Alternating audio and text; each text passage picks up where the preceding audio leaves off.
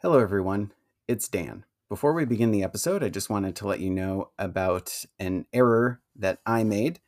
I refer to the drummer for Toto, Jeff Porcaro, as Steve Porcaro, which is a big mistake. Enjoy the show.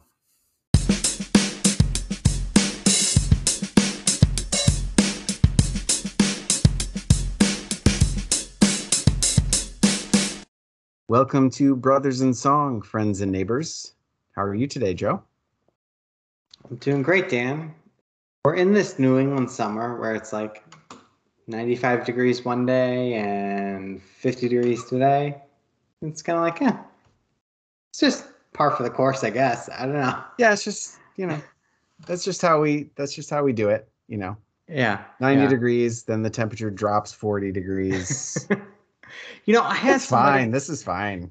I had somebody. I was. I, I like was talking to somebody, and she's like super into gardening. She's like, "Listen, whatever you do, don't touch your leaves or anything in your flower beds till it's at least fifty degrees at night because it's gonna kill the bees." It's like, okay, All right. all right, I accept your orders. I won't like. I won't touch them. I I don't know. I don't do any yard maintenance anymore, so I don't care. I mean, I care about the bees, but you know, it's not my responsibility. Well, I feel I feel like it's a little bit my responsibility in that I want to help the bees where I can. Um, you know, not to turn this into a whole different podcast, but yeah. you know, the bees. But but uh, you know, while we're talking about nature, we have uh, right by our front door we have a nest that was built by a lovely cardinal couple, and they have Oh. some eggs in there. Uh, nice. So that that's cool. And then So today, you cooked them and ate them, right? no, of course not, dude. Come on. Oh, Don't be don't be a crazy person. no. Sorry. and then well, cause like that wouldn't be a good that's like a whole thing, dude. It's fertilized, man. You can't eat like that's like what is the the thing from Succession with the bird thing? Like, no, no, no, no, you can't do that. Um I digress. We also saw like a lovely little box turtle on our driveway this week. I think it's like Mhm. mating season for them. So, you know, you know, do what you got to do, my friends in the animal kingdom. Like, try not to get hit by a Volvo. I don't know. oh man. Can you tell Yeah. we're recording this in the middle of the week and it's we're a little punchy? Anyway, let's move on. yeah, yeah, sure. So, I have a question for you, my friend. Of course. So, uh, as we were prepping for this one, I was thinking about I was thinking about a lot of things, but the one thing I wanted to get your take on is there have definitely been artists throughout the years who have evolved, and yes, there have been some that have just been really prolific and have spoken to multiple multiple generations with kind of their signature sound, if you will. But then there have been other artists who have sort of evolved over time and have taken characteristics from like when they started in the 70s and then evolved into sounds that happened and were available in the 80s and into the 90s and even further from that. So I wanted to get your take on who stands out to you as artists that have kind of evolved with the times in a way that really is compelling to you. Um, the first two that came to mind for me were Paul McCartney, of course, because he's been around forever and has kind of done a lot of different styles. And then the other one was um, was Cher, because she, again, she's been around forever and has definitely embraced technology and all the tools that can come with it. So, wh- what were a couple that that you thought of when I posed this question to you? Uh, yeah, I mean, the first thing I want to say is that I think no matter how hard you try as a creative person, you know, musicians especially, you can't help but be influenced by song trends and the production style of of the day. Um, and I think there's a difference between, you know, just kind of going along with trends and you know allowing your work to to grow and change as the world grows and changes Right. um you know because no artist wants to become stagnant either um so the first artist that I thought of was David Bowie Mm. because David Bowie went through s- several different iterations and transformations that are all well documented. You know, he started off doing the whole glam rock thing, which evolved into you know the Ziggy Stardust persona. Yeah. He did more ambient and atmospheric work with um, when he was collaborating with Brian Eno on albums like Low, uh, which is a great album. Um, on Young Americans, he was very influenced by R and B and funk. And the thing about Bowie is he was always smart enough to surround himself with collaborators who would help him create the sound that he was looking for.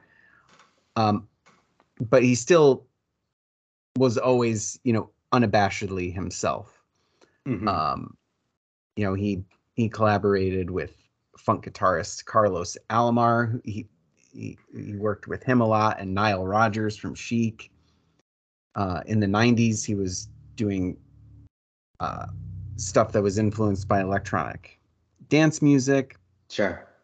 He seemed like he never wanted to ever, you know, stop learning new stuff, and I I always you know admired that. Um, and I mean, up until his final album, which was like released, you know, days I don't, I don't know if it was days before he died or days after he died, he was still like, uh, you know, plumbing the the the depths of what what he could do and like facing his mortality in the music and stuff. So Yeah. uh, so so I always ad- admired that.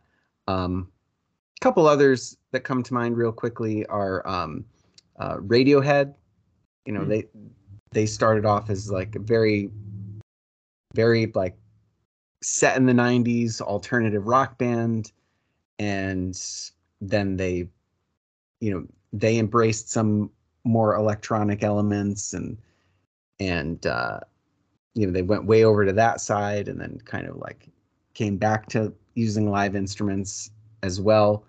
Um and um you know joni mitchell has gone in a lot of different directions too um from folk to jazz and um she hasn't recorded anything in a really long time but in the early 2000s she uh she recorded an album where she re-recorded a lot of her classic songs in a Mhm. in in a completely different style.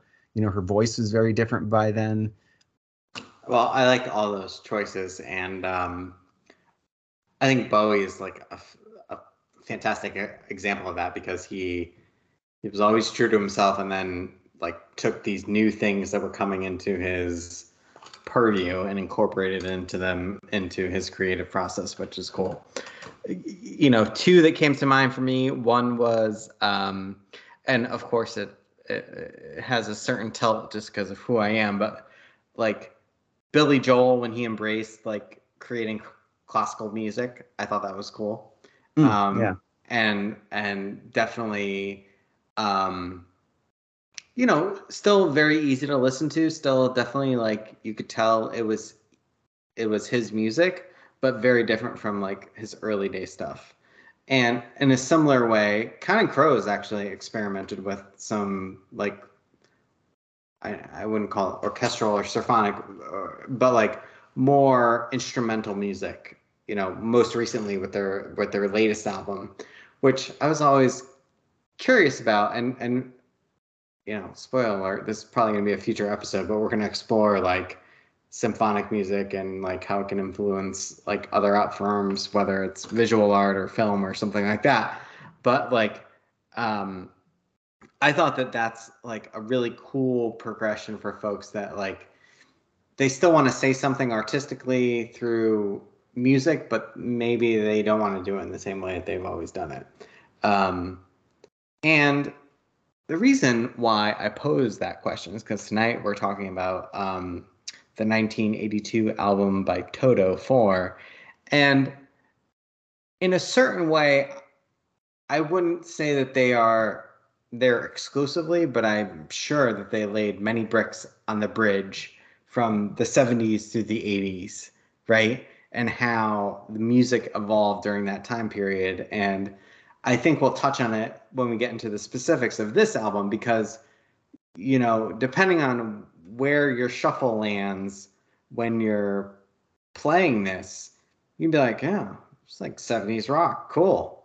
And then if it lands somewhere else, you're gonna be like, oh, it's like 80s music embracing all the you know all the synthesizers and symphonic elements that you can create and um you know thinking about when it came to be and how they created it which is you know very meticulously i thought that was you know a good thing to sit back and examine so with that i think we should get into it so um Dan, I'll, I'll, I'll give you the particulars, right? So this is the last album by the original members of Toto when they were all together. They're still active, but they've definitely had a lot of lineup shifts throughout the year. But this one, um, this was the last album with Bobby Kimball, Steve Lukather, Dave Paich, Steve Porcaro, Dave Hungate, and Jeff Porcaro. And like those guys together were pretty great. I mean, it they went through future iterations that I thought were, you know, fine, you know, with their later works. But this one I thought was really important to examine because it probably has their two most important songs on it. Rosanna and Africa, which we're going to get to in a minute. But Dan, tell me, did you know of Toto before this? Of course you did. But like, what was your initial impressions before listening to this one a little bit more closely? Be- before listening to this, I mean, I I knew of Rosanna, I knew of Africa, and I didn't realize it, but I also knew of Hold the Line, which I didn't realize was Toto. I think I thought it was Foreigner or something for some reason. Right, um, right. But I guess I didn't realize what kind of like, you know, hardcore pros these guys were. Mm-hmm. Like, because they because they had this band, but they were also, you know, seasoned session musicians. A lot of them. Um, especially Steve Porcaro the drummer. Right, um, right. So in reading up on that, I was that was something I wasn't expecting, and in many ways, this whole album was not what I was expecting. Um, you know, based on Rosanna and Africa, I was thinking, all right, well, this is probably going to be a relatively straight ahead pop rock album from the 80s. Maybe there are some you know distinctive wrinkles thrown in but there's actually a really high level of musicianship here and some of the comp- compositions are actually pretty complex and strange mm-hmm. i think some of it comes off a little bit clunky to my ear um but that could just be ju- could just be a personal taste thing um you know, on the other hand, there are there are a lot of things to like about this. Um, Bobby Kimball's singing is probably chief sure. among them. Yeah. Um, I love the horns, the keyboards, and a lot of the arrangements that was that were going on. I think it's a really well produced album. Um, and I think that a lot of the songs have certain aspects that work really well, but they don't like it just doesn't quite get there for me in, in a lot of cases. But it was still a very interesting listen. So I'm I'm curious because one one thing I just want to post to you before we get into the details is like why do you think that they were less celebrated than like a band like Journey, right? Who definitely had their hits, definitely had some lulls, um, and definitely had some turnover. Mm-hmm. And I feel like people know Africa, that's kind of it. And then they, and almost like at this point, because it's been infused into the zeitgeist so much that it's almost like a pejorative to like have Africa on your show. It's like a joke, right? It's not like a, a Yeah. cool song when actually, you know, the intention when it was created is actually like quite quite beautiful. But uh, I mean, I couldn't really figure it out because I feel like these guys are as good as anybody when it comes to like playing and the songwriting and the sounds that they're creating. Did you? Is there anything that stuck out to you? It's like, huh, I, this is why they're not as popular as some of these other like 80s groups. Well, well, kind of, because I think that, you know, while Rosanna and Africa are just as, you know, catchy and anthemic and memorable as any of the hits by Journey, um, and this is just kind of conjecture on my part, but Sure, yeah, yeah. they it feels like this feels like a record made by a bunch of music nerds Hmm. Like just with some of the chord changes that happen and some of the just not very pop like compositions that are that are happening i think that may be to their detriment in terms of popularity Sure, sure. because they I, I think they probably could have written a million rosannas if they wanted to Mhm. but i think they were more more focused on just doing things that were interesting to them Sure. um Yeah, I think know, that's and- fair. and sometimes that just doesn't endear you to the public Yeah, yeah. I think that's fair because like definitely you get some I mean, I, I think we would both say we were certainly surprised listening to this thing from beginning to end and both with individual elements of each track, but also like the composition of the album as a whole, right?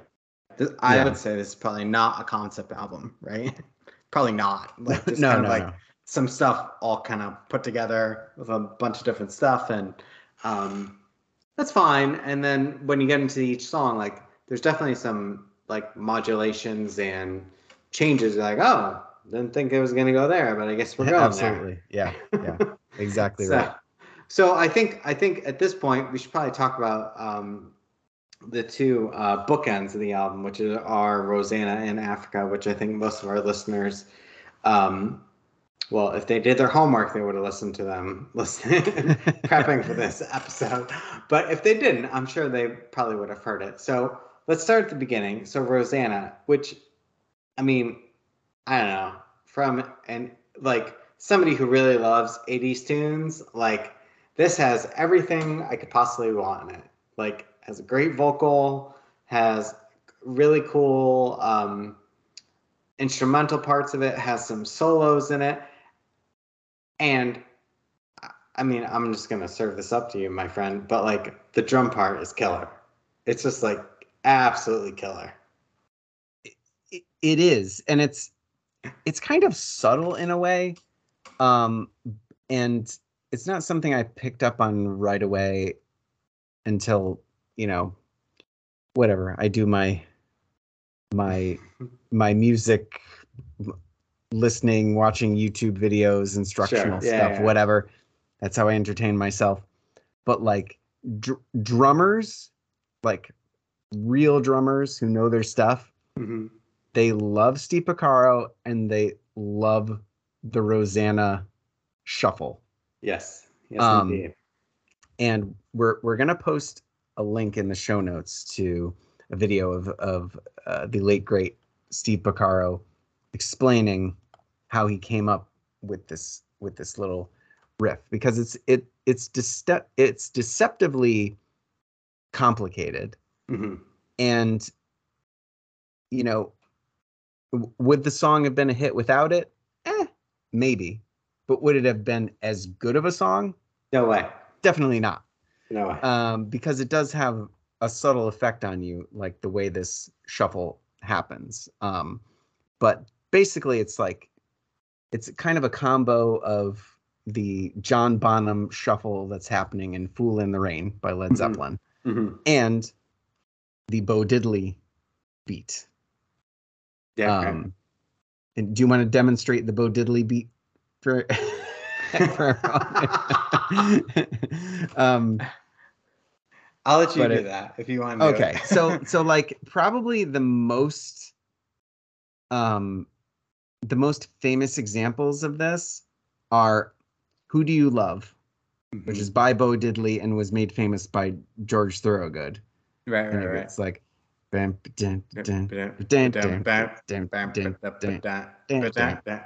Yeah. There you go. um and uh it's also present in hand jive from grease Mhm. Yeah, Yep. um but anyway yeah it, it's just a really it's just a really great song and and deceptively complex i mean it's got that that kind of doo-wop section that comes out of nowhere that serves as like a pre-chorus before you Uh, get that's, into the that's my that's my favorite part too. Favorite part. yeah I love that. it's yeah well because you have you have the you know you have the verse and then you have like well and and this is something that i learned when i was like really listening to it closely the lead singer switches but i was because like originally i was like huh, hell yeah that guy got some range it's like oh it's two different people yeah, which is fine because like they're a group and they're doing together and I and, and I love it. But then you get the you get that little pre-chorus which is like very um subtle and restrained and then it makes like the explosion of the horns so much better, right? And it's that contrast and it's the ebb and flow that we all love in all types of music, right? And it's it just works so perfectly in, in this song. yeah i couldn't have said it better that's exactly what i was going to say is that it it it cools things off before you get into the you know the famous rosanna chorus that everybody Yeah. loves to to sing out um but uh but yeah again just like a very subtle very high level of musicianship with this song. It's like you're getting you're getting all that like pop goodness but also something that is really you know working on your brain and making it uh and kind of like making this indelible you know uh, mark on you. Well, and it works like perfectly with the context of the songwriting, which is like it's great together, and it's like ah, we br- like I wasn't everything you expected, and it like has that built into the music, which of course Mhm. is brilliant. right Um, and like, it's so easy to listen to. I f- have a feeling that most people sort of just like gloss over the words. And like, I'm not saying it's it's Shakespeare, but it is like they do. There's some linkage there, and I think that they um, they served it well with the music. They served it exceedingly well with the musical choices that they made. agreed The other one I think we need to talk about is Africa, which is probably the most famous Toto song, you know, not only from this album, but really from their entire catalog. And it's been used in film and TV and has been covered a million times. But it was really a lot of fun to go back and listen to the original. And um, David Paich is the one who who is the who is the primary writer of this. He uh, basically was watching a doc- documentary about what was happening in Africa in the early 80s. And, you know, to quote him, it both moved and appalled me, and the pictures just wouldn't leave my head. I tried to imagine how I'd feel about it if I was there and what I'd do. And, you know, we live in a time and place where stuff like this is still happening in our world. And um, I appreciate that he wanted to do what he does best, which is create art and make a statement about this. My initial impression after re-listening to it after probably the hundredth time that I've probably heard it in my life is like, actually, it's still a pretty fucking great song. yeah. and I think we've just been desensitized to it because, like a lot of things, you just hear over and over again. And you're just like, oh, it's on again. It's like, yeah, it's on again for a reason because it's a good song, man. Like, yeah, yeah. Um, but w- what were your thoughts revisiting this one? Well, first on that note, Yeah. you know, everybody uh, just stop covering this song. You gotta you gotta find something else. You know, I'm sorry you didn't think of it before. Uh, you know, the hundred other people thought of it. So, you know, no more school choirs, marching bands, a cappella groups, Weezer, no more. Me- metal Um, band, metal bands. Because I no- think I sent you a choir Oh, and a metal band. Just to yes, show you the, did. The range of Yeah. covers Yeah, that well- exist in the world. Yeah, we'll we'll post a link to that too. So like this and and Hallelujah by Leonard Cohen just need to be retired Retired. uh for covers. Um, but anyway, they're- they're in the Hall of Fame. It's okay. right, right. Um but it- yeah, it's really good. I mean, I've I've put this song on different like playlists I've made and, and stuff like that and it's just the, you know the way the way the drums and this and the synth work together kind of gives this song like a gentle momentum to it. Um you know the the synth hook is is memorable. You know that so that while that's happening during the verses you know it leads up to this very simple but very effective drum fill before the chorus kicks in. Yeah, yeah, yeah, yeah, everybody loves it just like gets gear it's like oh yeah now it's time. You know, yeah. gear up to start singing this. Um and um yeah it's just got a lot of really great uh textures and um sounds. Um that work really well together um because you have the the drums just sound very like organic and then you got the synthesizers too which you know which have that electronic sound to it but it Mhm. all blends well uh together and um you know kimball's vocals especially the descants at the end you're just like all right now you're just showing off yeah. Um, I, like all that's all that's awesome. I i hate to just like turn this into a love fest which is the obvious thing but you know sometimes that's just the way it is. It's just a good song and if you don't like this song then i don't know i got nothing for you. We don't share the same worldview. I don't know.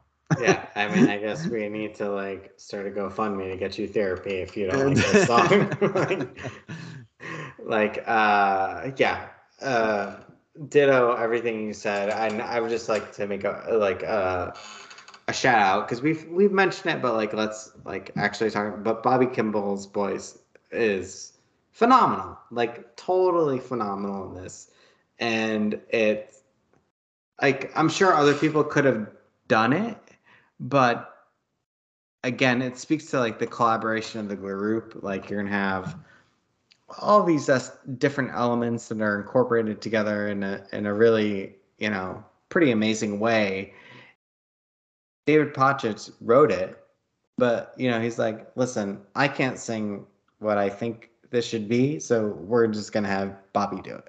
And he's like, cool, you know, and I don't I don't know if a lot of people would just do that, you know? So and I think what's great about his voice is that, you know, it has the the the timbre and the brightness that you like about like those a lot of 80s rock singers, but then it's just like easy and free and you're just like, yeah, I'm I'm down I'm totally down with this.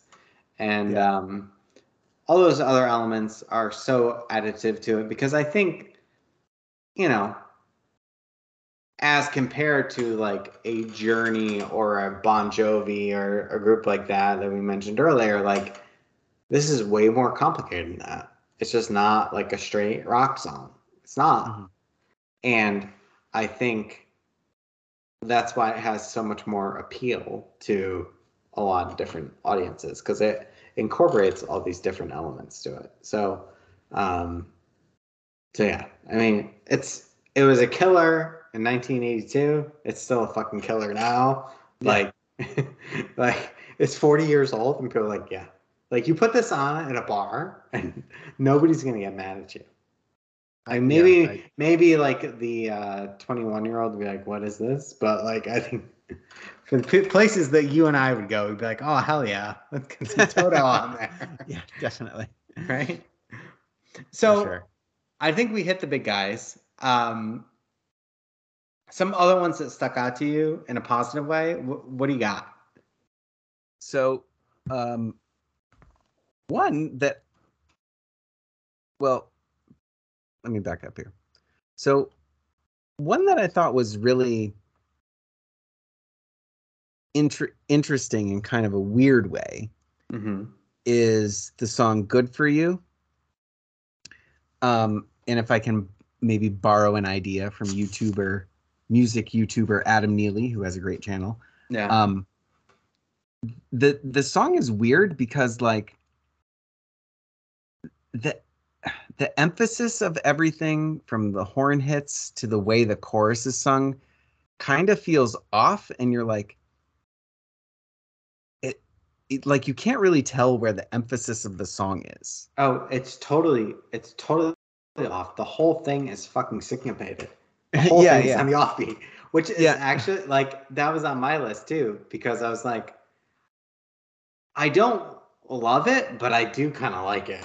yeah yeah exactly exactly and like when the chorus is sung and this is the- this is the adam neely idea that i'm talking yeah. about he w- he was talking about i feel good by um by james brown Mhm. um in this sort of concept but like i can't tell if the speaker of the song is saying i could be good for you i could be good for you or i could be good for you yeah. like like I, yeah. I can't tell which one he means um and uh it like the whole song just to sum up the whole song just kind of feels like you turned on the radio Mhm. And the song came on and and what you turned on was like the bridge and you Yeah. didn't and you didn't hear the beginning and you didn't hear the end of the song that's what it feels like Yeah.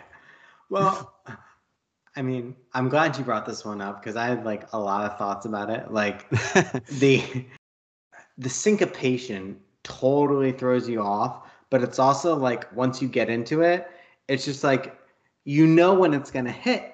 Cause like I don't know, I listened to this song probably ten times getting ready for this one because I was like, I'm still not sure what my opinion about this. is. but then Yeah. when you hit it, it's like good, and the harmonies kick in. You're like, yeah, this works. Um, and I hadn't really thought about your interpretation where it's like, is it a fuck you song? Is it a I'm the best thing could ever happen to you type of song? Like, where is my like um hype meter on this song? I don't know. right right right Yeah. And um those are all good I like I I think when you when you're listening to new stuff, like those are all good things to have. Like if you're gonna go back to it because you're like, huh, I never like I have like a different impression of it every time I listen to it. I, I think that's a good thing. I, I Um, I totally agree. And where I come down a lot of the time when I'm listening to new music is if I'm not sure, I almost always come around to it because the reason I'm not sure is because there's something like unexpected going on that I kind of need to get acclimated to. Yeah. Yeah. No, totally agree.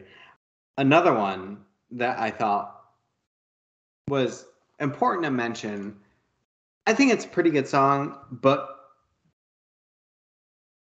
it's more important because I think it like ties us back to where Toto started. And you mentioned that um, certain members had been like session musicians for a lot of years before they formed this group, and that's "Waiting for Love." because that's Mhm. like a very 70s like to me it feels like a 70s funk and even like i was like kind of walking around like with a strut when i was listening to it in my earbuds Oh, you yeah. know ty- type of song and like i like it but it is very different from like Africa as an example. Like it's like Right. to have these two things together and frankly not that far away from each other on the track list. It's kind of like, whoa, that's kind of like that's like two very different ideas that shouldn't necessarily be together, but hey, it kind of works. I don't know. Um, that was one that really stood out to me. What any others that you like in a positive way, I guess, because I think we're gonna be picking nets in a minute. yeah, yeah.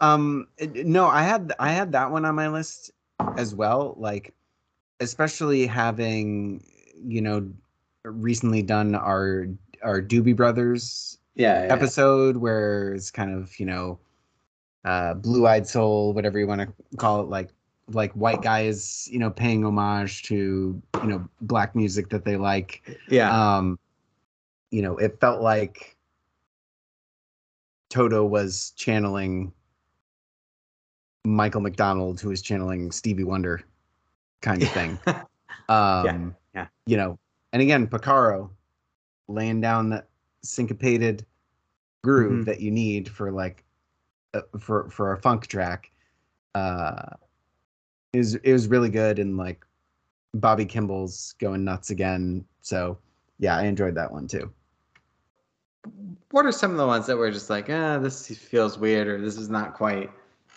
my style? Were there any like, because I think there are certain elements of things that you're just like, eh, I don't really know if that works. But like, were there any that were like explicit in your mind that were not quite right? Yeah, I had a couple, and and I do feel a little guilty for for criticizing because it's like y- you can tell these guys are just like, d- you know, doing things that are just interesting for for them. Um, but at the same time, you know, they're putting this music out into the world, and like, I'm just kind of like, eh, okay, not my cup of tea.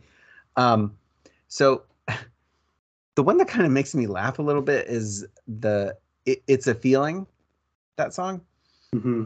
because to me that feeling is like you're watching Simon and Simon and we're seeing Gerald McRaney like sneaking around corners in a warehouse to avoid detection by the bad guys Yeah. Yeah. it, it it feels like it feels like TV soundtrack from a certain period of time mm-hmm. um from like a drama in in the 80s so like it actually works musically Mm-hmm. like if it was used in that context like it, it totally work but to include it on what is ostensibly a pop album or a rock album just seems really odd and i don't know if it it, it really works Yeah, I, I I think that's fair, and I think like there is throughout the album, there's a couple of tracks where there's a little bit of kind of like '80s cheese, which you know kind of just got enveloped into some of the other stuff they're creating, and I, I feel like we would be remiss not to mention that like this is their fourth album. They were under a lot of pressure by their studio to have some hits. And I think if this one didn't work, you probably would not know who Toto was, even from Hold the Line. Like I think that would have been like a one-hit wonder, and you, they kind of would have went, went away. So I think they took some pretty big swings, and Mhm. you know, Rosanna and Africa are you know, kind of.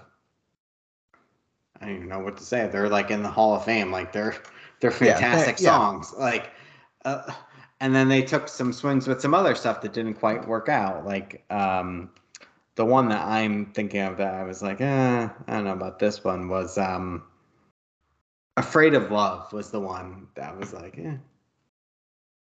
I'm not. I, I like. It's very like '80s cheese with like too much synth, too much kind of like ballad, Yeah. swooning. Um, yeah yeah and just wasn't serving anybody very well in that song. like, Yeah, I hear you. I there was one song that I kind of want to ask your Sure. opinion about, which is um "Lovers in the Night." yeah, Any any thoughts on that one? I don't know. It's it's kind of weird. Yeah. Uh, I didn't hate it, but every time I listened through the full album, I was like, it definitely made me pick my head up because I was like, where are we again? Like, what is happening? What- where are we? type, type of feeling. I don't know. What what what was your what was your take on that one? So, like to me, this one kind of like encapsulates everything that's going on here. It's like we want to be successful, we want to have hits, but we're such nerds we can't help ourselves. Yeah. So they like, so they like do this kind of like, you know, br- brooding sort of like, uh, almost like cynical rock song, and then you get to the bridge, and there's all these like wacky modulations happening. yeah, yeah, and yeah. it- it really just like takes takes you off guard. So it's like maybe this can be a hit too. But when we get but the we're just bridge, gonna implore like five different keys, so you guys. right, but when we get right, right, but when we get to the bridge, we're just gonna like change keys. because, Because we we can. can. Yes. can. yeah, I mean, uh, th- those were sort of my nits to pick. Which, I mean, it's a 42 minute album, but gosh, it goes in 42 million different directions. yeah, it, it definitely uh, it definitely does. uh, which again is not a bad thing. And I have to say, if they were like, if this is like, well, this is our last sort of shot to make it, and this is what we're gonna do, I give them a lot of credit because they didn't really mess around. Like they did some stuff to do some stuff, and that doesn't really mean anything. But like, what what what I mean by that is they took some chances. Some of them worked out, some of them didn't.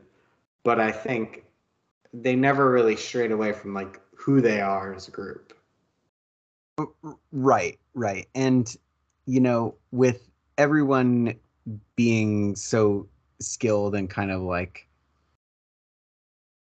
very experienced at just like laying things down in the studio and stuff, they could have very easily done a paint by numbers sort of album, but they just couldn't help themselves and they had to like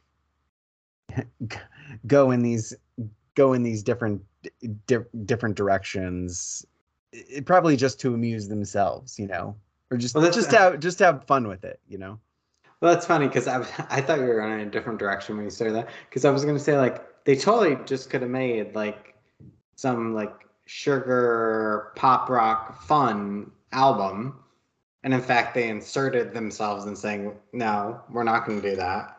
yeah You're going to hear how badass I am, sure. and and the outcome is what it is, and I'm proud proud of that. Yeah. Again, speculation, but like, um, you know, I, and I guess we sort of just transitioned into our final thoughts because, like, I mean, I, I don't know. I, I would feel very proud of this if I was a member of that group because they did a lot of interesting things and they pushed a lot of sort of boundaries that were, I think, and like if you go back and listen to Hold the Line, and I did, I didn't listen to the full album, but like a lot of that music, it's like, yeah, it's pretty conventional. But then this one, I think they went a little bit out of bounds, and I think that was for the better, you know. yeah I, I definitely um i definitely appreciate the ambition and you know the last thing i'll say is you know me personally when i listen to music there are certain things i listen to just because of s- certain characteristics that Mm-hmm. the music has like i don't necessarily have to l- love everything but i'll listen to certain artists because i like the vocals because i like the whatever the guitar uh production or you know some other some other quality. Um and i'll just listen for that one particular quality. Like i don't have to love every everything about it to like make it interesting to me. And i think that this album kind of falls into that category in in, in a number of different spots. So Well, that's What what I would say that is that usually, especially with like pop or rock music, I listen. My like top three char- characteristics that I listen to are I listen to the vocals, I listen to the vocals, and I listen to the vocals. And and if they're not good, then I'm like I'm out. yeah, yeah. but with that being said, this one checked all my boxes because because there's a lot of good singing on this one. For sure. Yeah, yeah, definitely. And I think I think Bobby Kimball after like listening to this whole thing and, and listening closely, I he, he's he's Underrated. pretty- yes, Underrated. underrated. Underrated. I feel like I feel like you could drop him I think if he was like 23 years old now and you just like dropped him into you know this time in this time and place he could sing just about anything and sound like great with today's music. I mean, like those R and B runs that he does in uh, in in certain spots, something I'm not good at at all. um, uh, but yeah, yeah, definitely underrated Yeah. for sure. So, I I mean, I, I hope you enjoyed this one. I hope our listeners our listeners enjoyed this one. I had fun listening to this one. Um, but it's uh, your choice next time, my friend. So, what do you got? So for a while now, Joe, I've wanted to kind of bring you into the world of Bjork. Okay. because Bjork is a sort of a one of one, as, Yeah. we, as we're fond of saying, type Mhm. of artist. Uh, so we're going to be listening to her album uh, Homogenic, Mm-hmm. um, where where just a little preview, she kind of asserts herself as being her full her her her full weirdest expression, shall we say? Um, and I've always wanted to like hear your reaction to to her music. So uh, so we're going to be talking about that next week, and I have a funny feeling that you're actually going to enjoy uh, a good deal of it. Cool. I, I love, you know, I'm just going to get on the 10 meter board and jump into the pool. I don't care. It's fine. It's fine. Awesome, awesome. All right. All Well, thanks for listening, everyone. Uh, we definitely appreciate all of you, and we hope to have you here next time. Uh, please make sure to do your homework and, and listen to some Bjork in in the coming weeks as you uh, prepare for this episode. And we'll see you next time.